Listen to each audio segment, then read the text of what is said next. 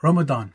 It's not just about prayer, fasting, and charity. This is the month of serenity, a redirection away from the worldly activities whilst being bestowed with contentment and clemency, and a reflection upon the betterment of character, of values and virtues with divine grace, and even a focus on mental therapy.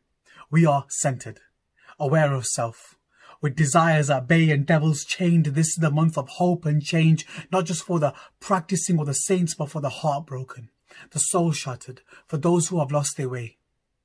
Ramadan calls us to rise up, and he echoes Rumi's words saying, Come, come again.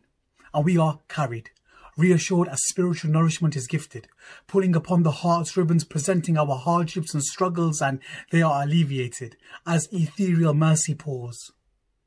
With this returning blessing, I am in awe, in fact, amazement, because of Allah's greatness this is our Almighty Lord. Granted, 30 days from dawn till sunset.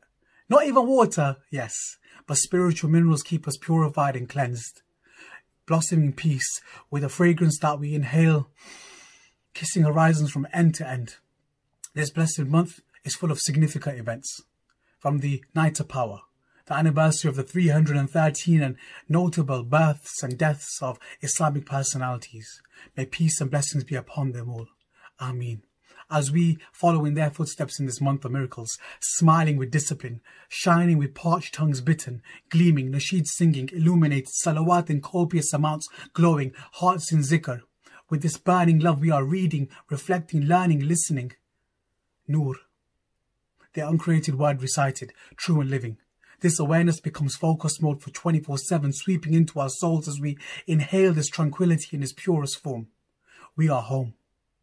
I thank God for this home because we have been guided home.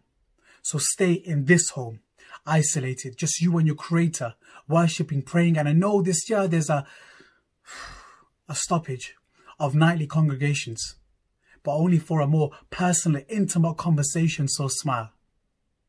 It's going to be all right. Smile. All praise to the Most High. Smile. Stay positive in the tradition of our beloved Muhammad, peace and blessings be upon him. It's going to be more than alright. After every hardship will come ease. So I promise you, and best believe you will achieve all your intentions and your spiritual needs.